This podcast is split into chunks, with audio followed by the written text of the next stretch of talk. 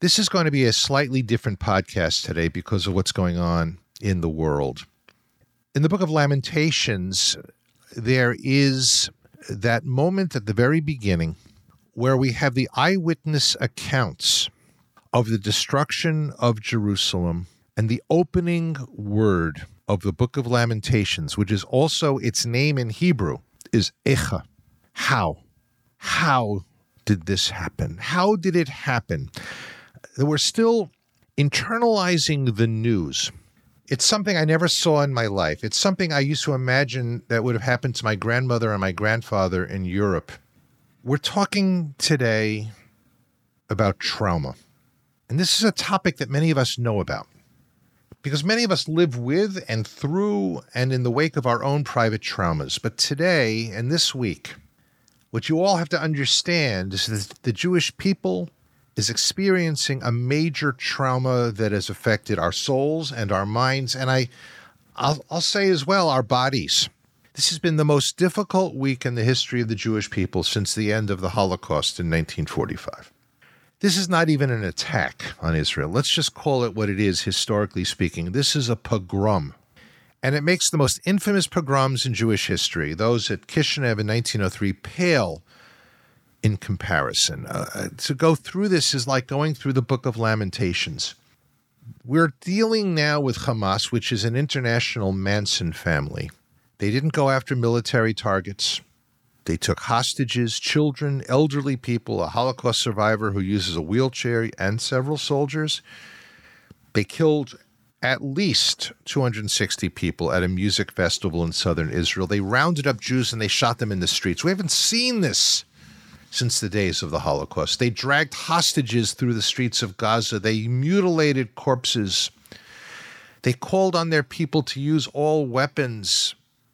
Children tormenting other children in the streets. And the charter of Hamas calls for the destruction of Israel and the killing of Jews. Echa, how has this happened with more than 1,200 Israelis dead? So I'm going to go back to the first chapter of the Book of Lamentations, which Jews chant on Tisha B'Av, the commemoration of the destruction of the temples in Jerusalem. For these things do I weep. My eyes flow with tears. Far from me is any comforter who might revive my spirit. My children are forlorn, for the foe has prevailed. Zion spreads out her hands. She has no one to comfort her. That's where we are. We're dealing with a lack of comfort at this moment. But we're going to find comfort today in the way that Jews have always found comfort. We're going to talk about text, Bible. From the Religion News Service, this is Martini Judaism for those who want to be shaken and stirred. And today, oh my God, today, all days, all weeks, we've all been shaken and stirred. I'm your host, Rabbi Jeff Salkin, and our guest is Jacob L. Wright. He's professor of Hebrew Bible at the Candler School of Theology at Emory University. His books have won major awards. He teaches a six week Coursera course. This is very cool, called The Bible's Prehistory, Purpose, and Political Future. And it has reached more than 60,000 students. And apparently, it's one of the most highly rated courses on the platform, which now means that I know what I'm going to be doing with my spare time. I'm Paul Brandeis Rauschenbusch. This week on The State of Belief. I felt like if anyone was going to be speaking up, it was going to have to be somebody like me. Faithful conversations around sexual orientation and gender identity in Texas with Auburn Peterson of Another Story. Also, getting ready for the 2024 vote with Adam Friedman, organizing an election strategist at Interfaith Alliance. The State of Belief, where religion and democracy meet. Distributed by Religion News Service Podcasts and available on your favorite podcast app. Jacob your new book, mm-hmm. a fantastic book. Yeah. Why the Bible Began, an Thank alternative you. history of Scripture and its origins. Jacob, it's good to have you here. Welcome. Mm-hmm. Well, it's such a pleasure being here, Rabbi Salkin. You know, I really um, was moved by what you just said, and uh, we all are very much, I think, to say it mildly, in shock and disillusioned right now. And this is a hard time the book is coming out. It's exciting about that, but it's such a mixed bag now with all of what's happening. I know how you're feeling. I think it's sort of like ashes in my mouth. It's I, I want to take pride in this. Mm. I want to take joy in, in this, but there's no joy now. You know, I want to say something. You and I, mm. we've known each other for a number of years uh, from the time that I spent uh, in Atlanta, hanging out at Emory, hanging out at Candler. We have many, many mutual friends. So I want to talk about mm. the book for a second the book is really about mm-hmm. why the Bible was written. And your major point is that the Bible emerges out of the ancient Jewish people's confrontation with trauma. Can you just tell us a little bit about that? Mm-hmm. Yeah. Yeah, that's my main point. I mean, it's two things division and defeat. And the division is a whole story between North and South, very strangely North and South, but these kingdoms were destroyed, and they were destroyed by conquering empires, colonizing the, the Levant, ancient Palestine. And um, it's the, the Bible is written out of those moments, not at the moments of triumph, not at the moments of King David and Solomon, but at the moments of Ezra and Nehemiah, uh, the return to Zion, the rebuilding under very different conditions. A community that had been shaken to the root roots and now is looking for a way forward. And that's what I'm trying to show that defeat is not something that has been superimposed on the Bible from a later perspective, but is the moment from which it emerges to its very core. There are older texts, but they have been thoroughly reshaped with trauma, collective trauma in view. You know, I, you just said something very interesting, and I want to I want to jump on it before we lose it, even though it's really not about trauma. when I read your book, and I've read other things as well about the northern kingdom of Israel and the southern kingdom of Judah, and they had split apart after the death of Solomon basically because King Rehoboam, Rehoboam was an egotistical little brat yeah. who listened to his advisors and decided to tax the people more. And that led to the split of our sovereignty. So there's a northern narrative. Mm. And there's a southern narrative. So just let me ask you something, because mm. I, I want to jam with you on this before we get back to the trauma piece. I'm just always impressed how much biblical scholarship you follow. It's like crazy. I know a lot of rabbis follow the biblical scholarship. I'm a really Bible scholar nerd. Go ahead, Rabbi. Yeah, but you no. need to understand something. Go ahead. What I'm finding fascinating here is, since we're talking about America today, do you see mm-hmm. parallels? Mm-hmm.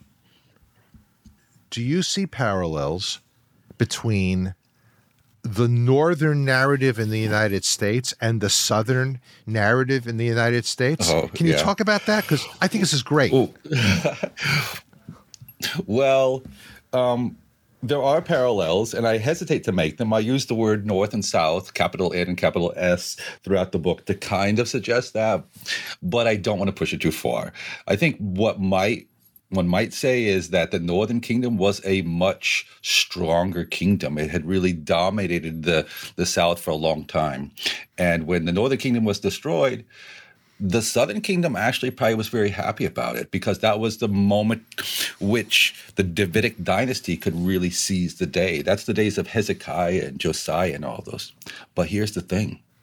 The southern narrative it was all about we are we will rebuild Zion, Jerusalem, David, and so forth. But then the temple was destroyed. And they too faced defeat. The defeat, the same kind of defeat from imperial armies that the northern kingdom had faced 130 years before. And what the northern kingdom did, at least some of the scribes in their midst, what they did in response to defeat in 722 by the Assyrians, Samaria, and so forth, what they did was try to imagine being a people without a king. And that's the story of the Exodus. Who brought us out of slavery? It wasn't David, it was our God.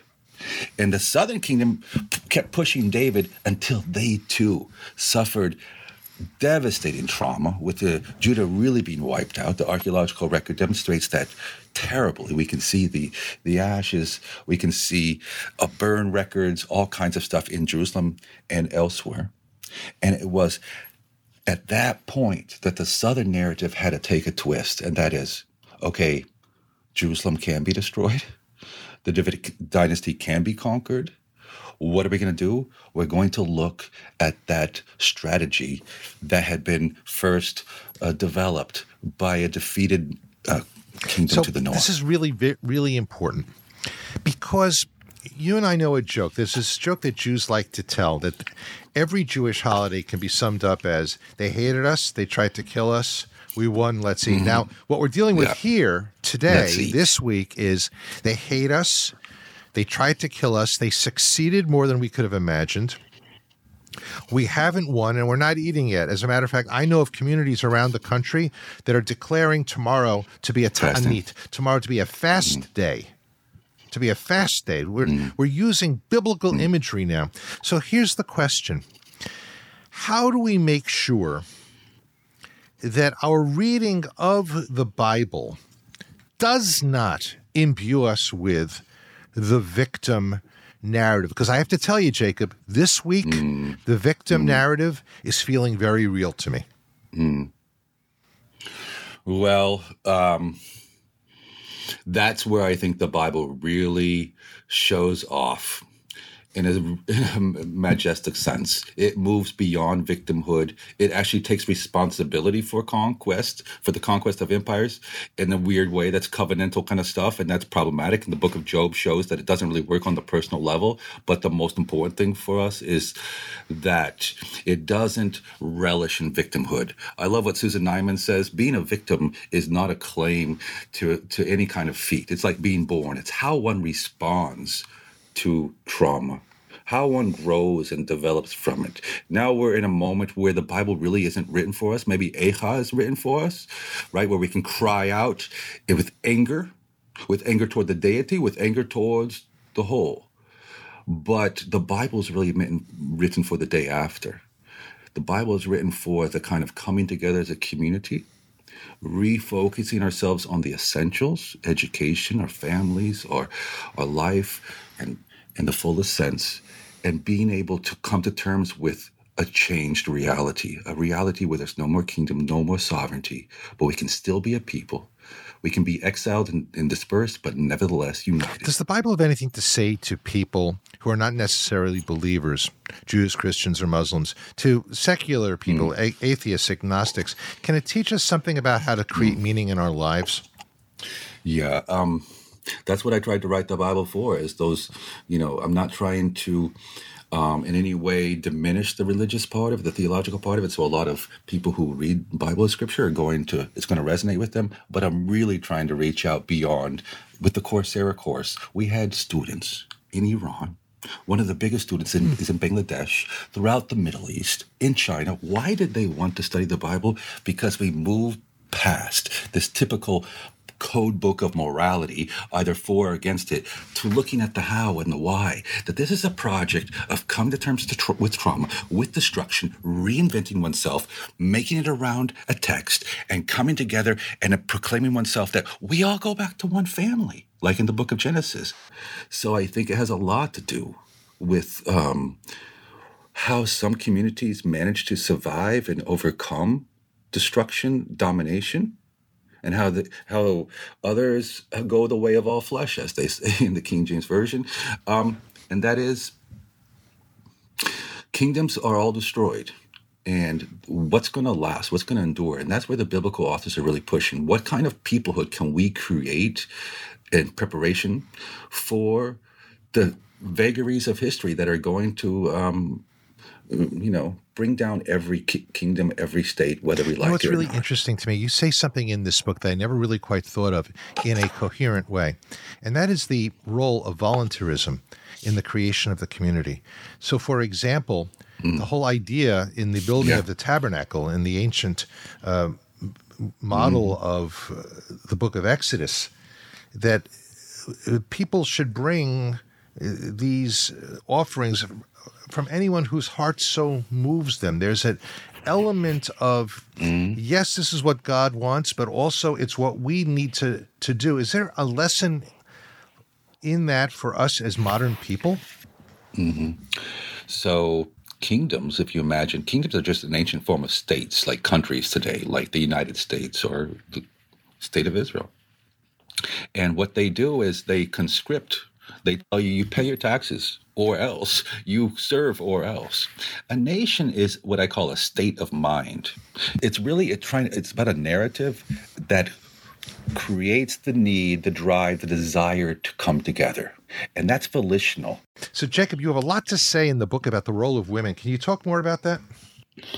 Well, um, strangely enough, a lot of people think of the Bible as something very much against women, and there are definitely problematic parts to it. But you cannot get around the fact that for a national epic, uh, to begin with the story of families in which a woman, Sarah, um, plays a central role, contrary to Abram's expectations, and how women go on to shape the nation from Miriam and the midwives to uh, onto Deborah, who is the ideal leader and everybody who follows after that, Gideon and all, these are reprobates. These are macho kinds of guys. And Deborah is called a mother, a mother of Israel. And she is not in the sense of, a, you know, actually having physical children. She is a mother in the sense of being a leader, a leader who goes and protects her people, but is not about making a name for herself. And that's where the biblical authors are trying. They're writing for men. These are probably male scribes, but they're pointing to we need to learn the ways of women. Number one, how they survive in a world in which the cards are stacked against them. And number two, we need all hands on deck. We'll be right back.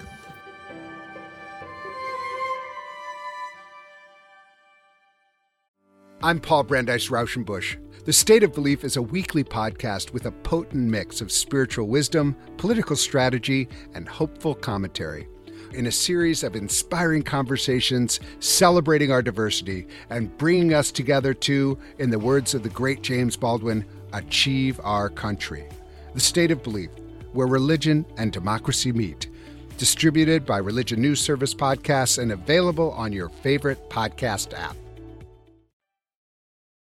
Again, from the Religion News Service, this is Martini Judaism. For those who want to be shaken and stirred, I'm your host, Rabbi Jeff Salkin. With us is uh, Jacob Wright, professor of Hebrew Bible at the Candler School of Theology. His new book, Why the Bible Began An Alternative History of Scripture and its origins. And I noted at the beginning, I'll note again that we are recording this, and this will be coming out during a week of unprecedented trauma in modern Jewish history. But let's talk again now about trauma, Jacob. Mm-hmm.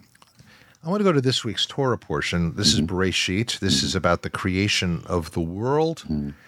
And you taught something in your book that I've known for a long time. I just haven't really internalized it well, which is that in the ancient Near Eastern epics, the world is created out of a traumatic experience. And if I read you correctly, the Torah transforms that trauma into something deeper and better. And I am thinking that there mm. is something here we need to learn this week. Go for it. What you're referring to is the Babylonian myth of creation. It has a male god who represents the, the Babylon, Marduk, slaying a female god in this violent war, and then from her corpse creating the world. And it's the weapons with which he does that, those are borne by the empire, the kings, the palace, to go out and carve up the world in a new imperial fashion, right?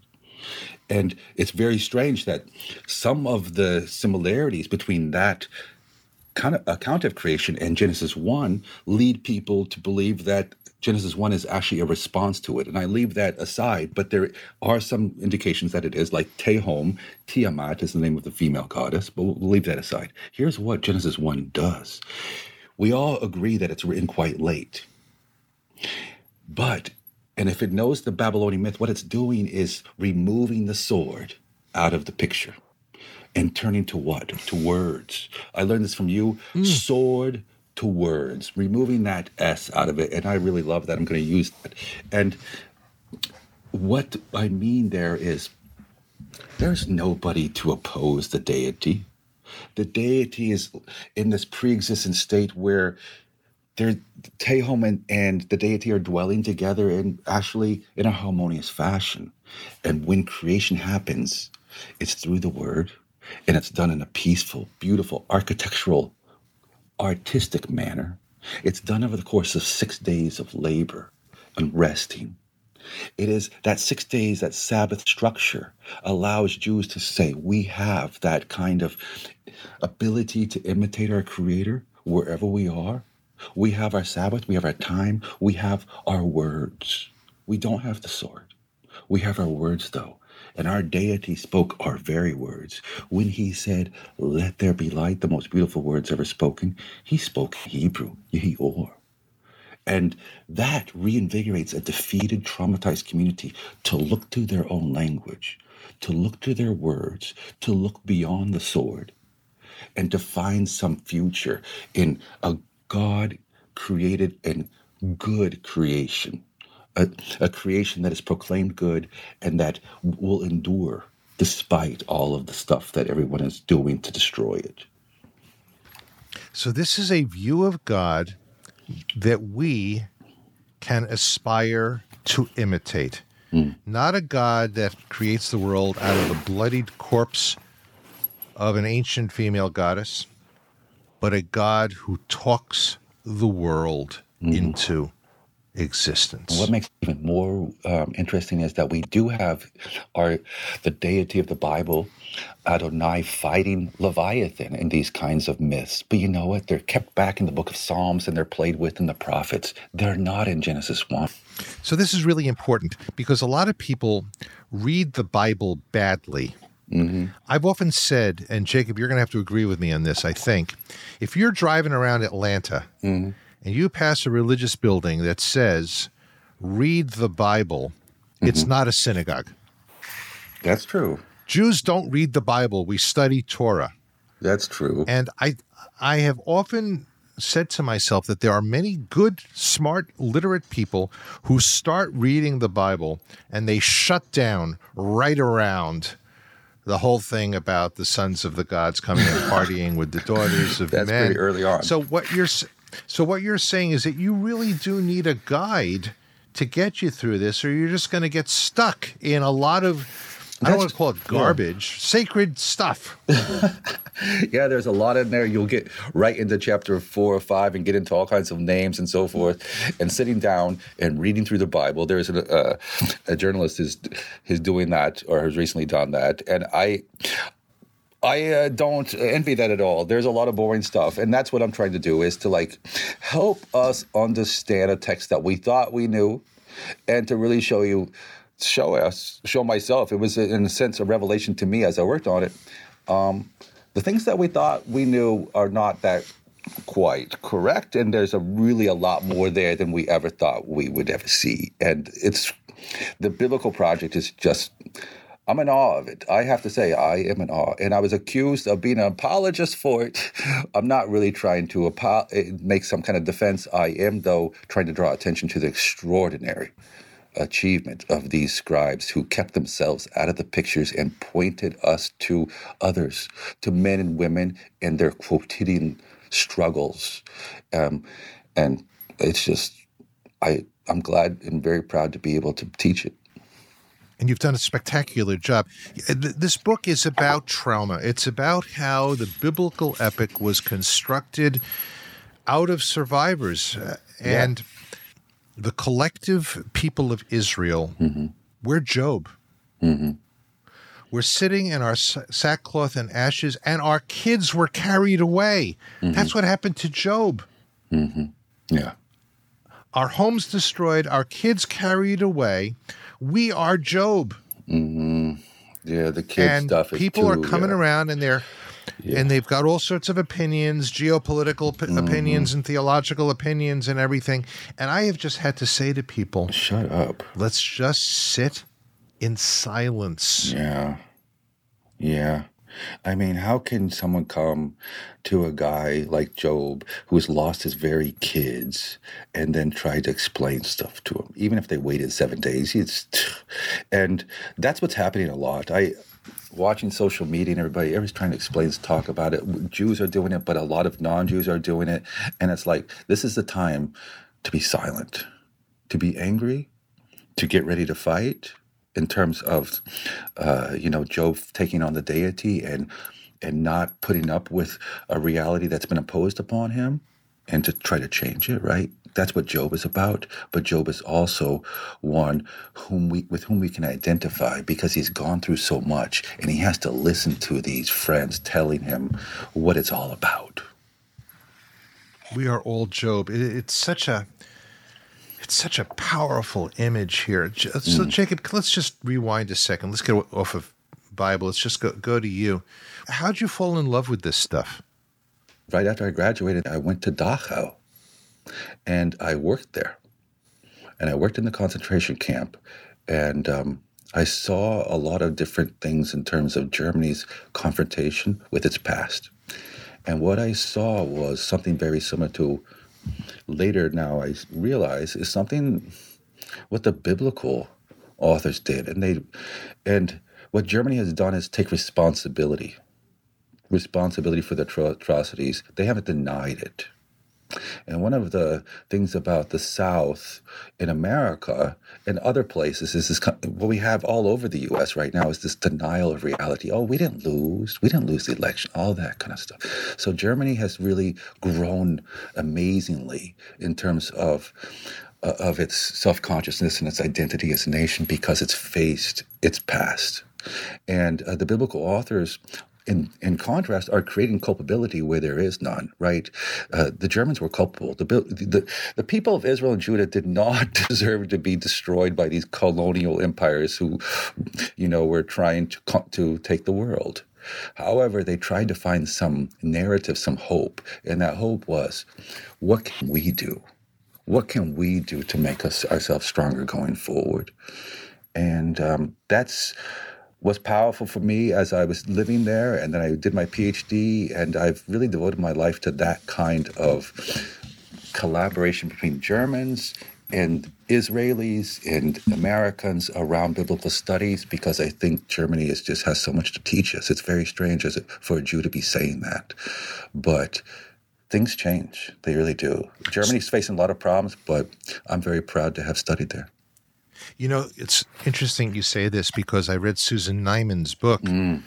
about learning from the Germans and how the American mm. South could be learning from Germany about commemorating the scars and the traumas again in our own history. And it has often occurred to me that there should be plaques on every tree or every place where there had been a lynching that that's the only way for us to confront the trauma of the past. Yeah. What you're talking about talking is these called Stolpersteine. It's like you yes, trip, absolutely. Trip, you trip over these little brass stones in the stone streets all over the place, and it's like here in this house lived so and so who were schlepped off to the camps and died. And Germans have to look at those everywhere they go. And what you're saying and suggesting is really powerful, and that is we need to remind ourselves also of the atrocities that Americans have perpetrated. I want to talk about what's happening in terms of national politics here and the rise of Christian nationalism in America. What wisdom does your book have uh, for those who are considering that particular phenomenon in American politics? The Bible bears definitely on the question of nationalism and Christian nationalism ha- is a really what I call a perversion of it. The biblical authors, um, maybe for the first time in history, imagined what it means to be a nation. A nation is a people, not a country or a state or kingdom. It's a people. Nationalism is about who we are not, to quote Jill Lepore right? We are not them, we are not them. Patriotism or peoplehood, as I call it, the kind of nation as envisioned in the Bible, is about who we are. You know what's so powerful for me about what you've said is that I've always believed that there is a difference, sometimes subtle, but sometimes not so subtle, between patriotism, nationalism, and then chauvinism. And that nationalism, in and of itself, is morally neutral, but as soon as we get into chauvinism and into xenophobia, we get into a situation wherein lies death camps. Ultimately. And that's why the biblical narrative really has to face that question of the other right up front and center, right? With Hagar, as soon as we're introduced to Abraham and Sarah, we're introduced to Hagar, who is this other, and the biblical authors give her her her own redemptive story long before Israel gets it. Right when the Israelites enter later enter Canaan, the first woman they encounter, the first person, is Rahab. Rahab the prostitute, the harlot, and they save her and her family. And the question is, how do we integrate outsiders? We're going to be a people, but it's not going to be, it's not about we are ethnically pure, we're ethnically superior. No, the deity constantly tells the Jews in the Bible, it's not because you're anything better. Actually, you're not at all. The biblical authors are not trying to mobilize a liberation, they're trying to prepare for the long haul. They're trying not to become victims in terms of retaliating and going to the other end. They're trying to say, let's leave all that aside. There'll be a time and a place. There's a time and a place for statehood, but it's not the central plan.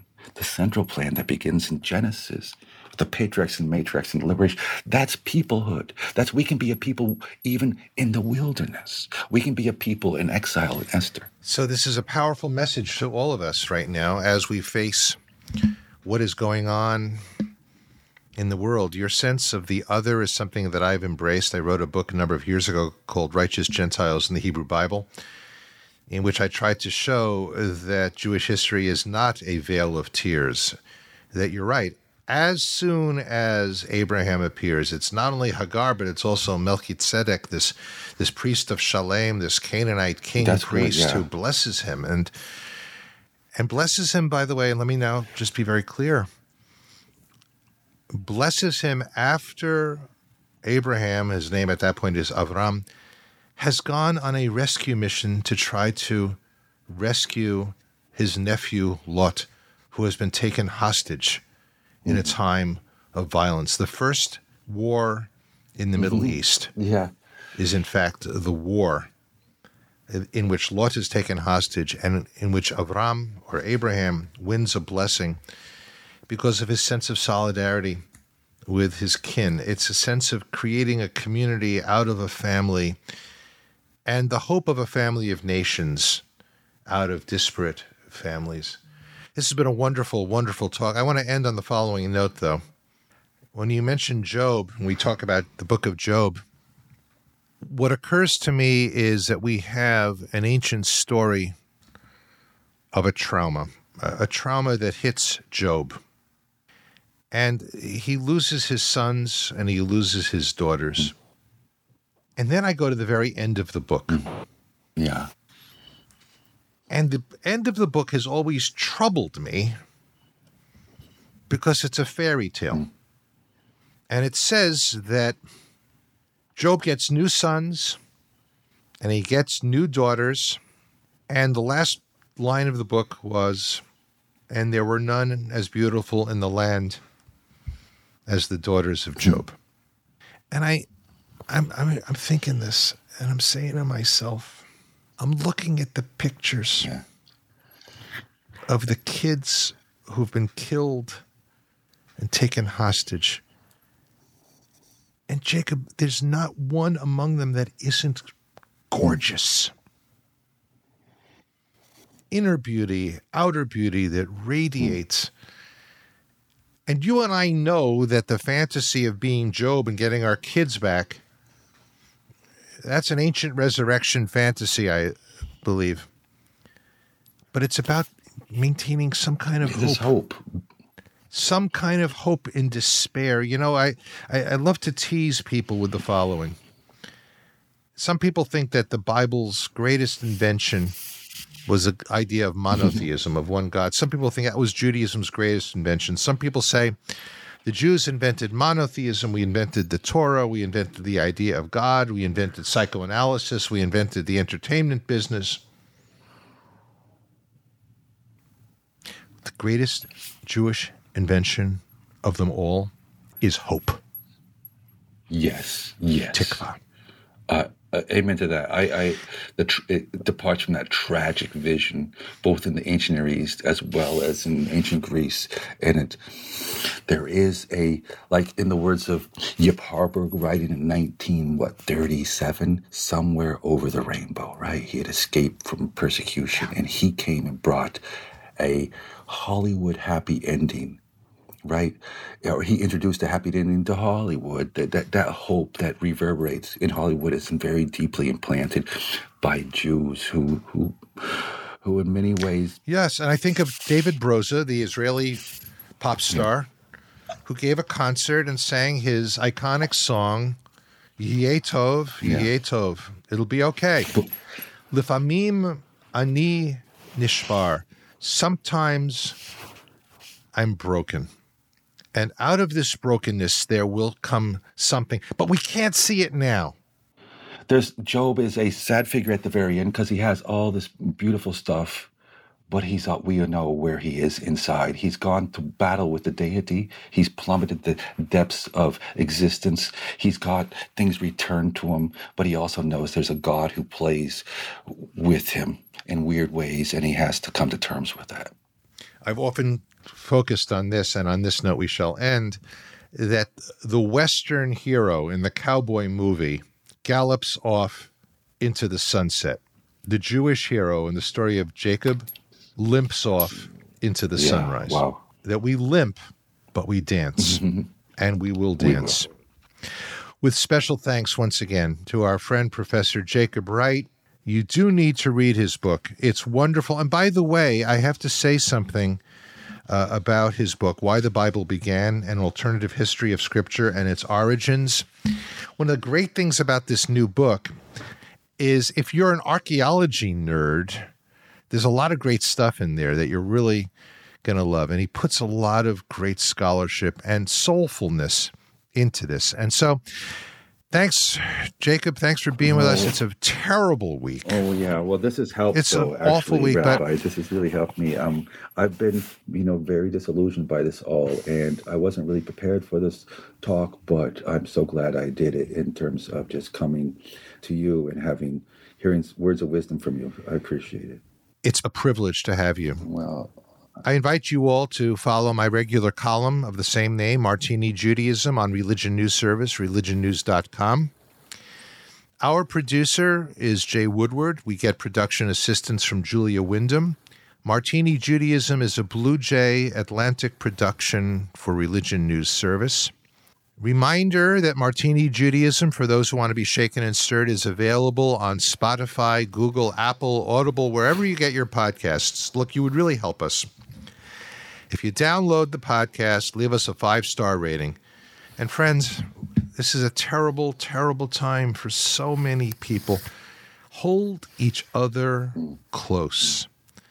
If you're listening to this, and if you have friends in Israel, if you've got friends who are Jews, if you've got friends who are in the midst of this, this is the time when we need a hug.